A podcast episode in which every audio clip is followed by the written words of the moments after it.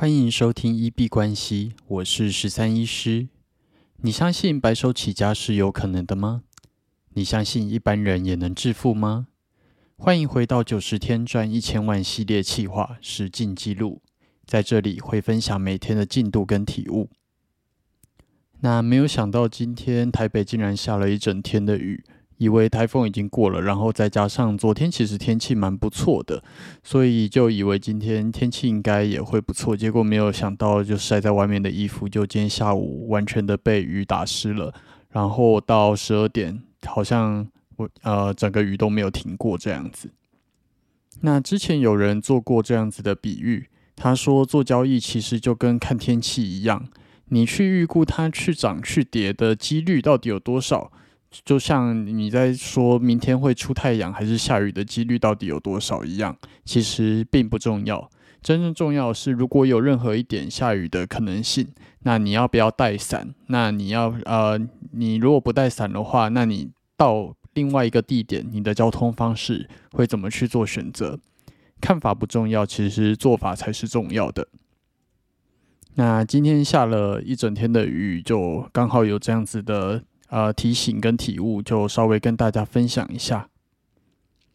现在好像其实蛮难在 podcast 里面跟大家报告说我那一天的呃创业进度，只能说创业的预期目标大概是哪一些。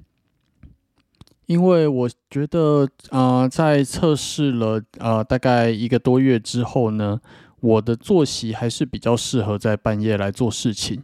比较不会受到呃很强烈的阳光，然后还有就是一些日常行程的干扰。那在半夜的时候，我也比较能够专心专注。所以以我现在创业，无论是在做资料或者是打行销，我基本上全部都是在半夜才去做进行。所以啊，假如说我们是在十一、十二点或者是八九点的时间录 podcast。其实就很难跟大家去报告说今天的进度大概哪一些，因为可能就是录完了 podcast 之后才会开始去做今天创业的事情。那目前创业比较大的问题还是我的客源到底从哪里来了？之前的测试广告投放已经确定说就是是啊，这个市场对于这样子的服务是有兴趣的。那当然，一个最简单的流量来源就是付费广告，那就是你用广告费，呃，本多终胜的想法，就是投放广告，然后就是吸引客源这样子。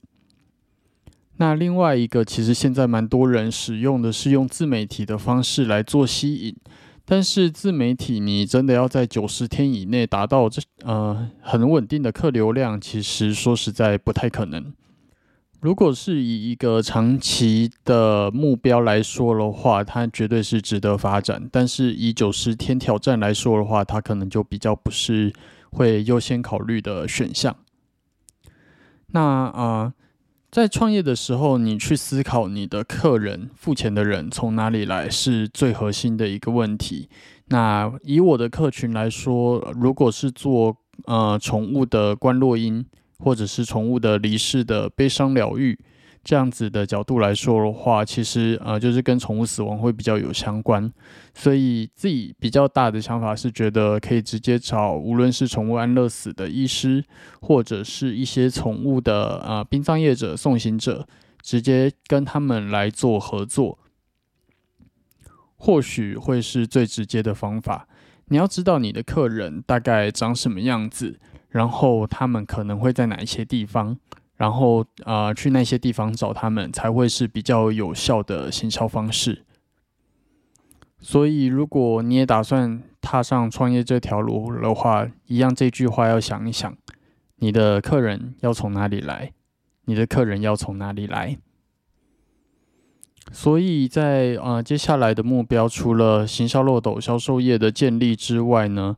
应该会主动出击，去寻找一些刚刚上述提到一些宠物殡葬业者，或者是一些嗯，可能这方面的自媒体，直接去做合作，可能是最快的。那我们今天就先聊到这边。如果有任何想法、问题想要交流，都可以在 Instagram、Podcast 或者 Twitter 的留言区留言。那如果有看到，我都会做回复。那我们今天就先到这里。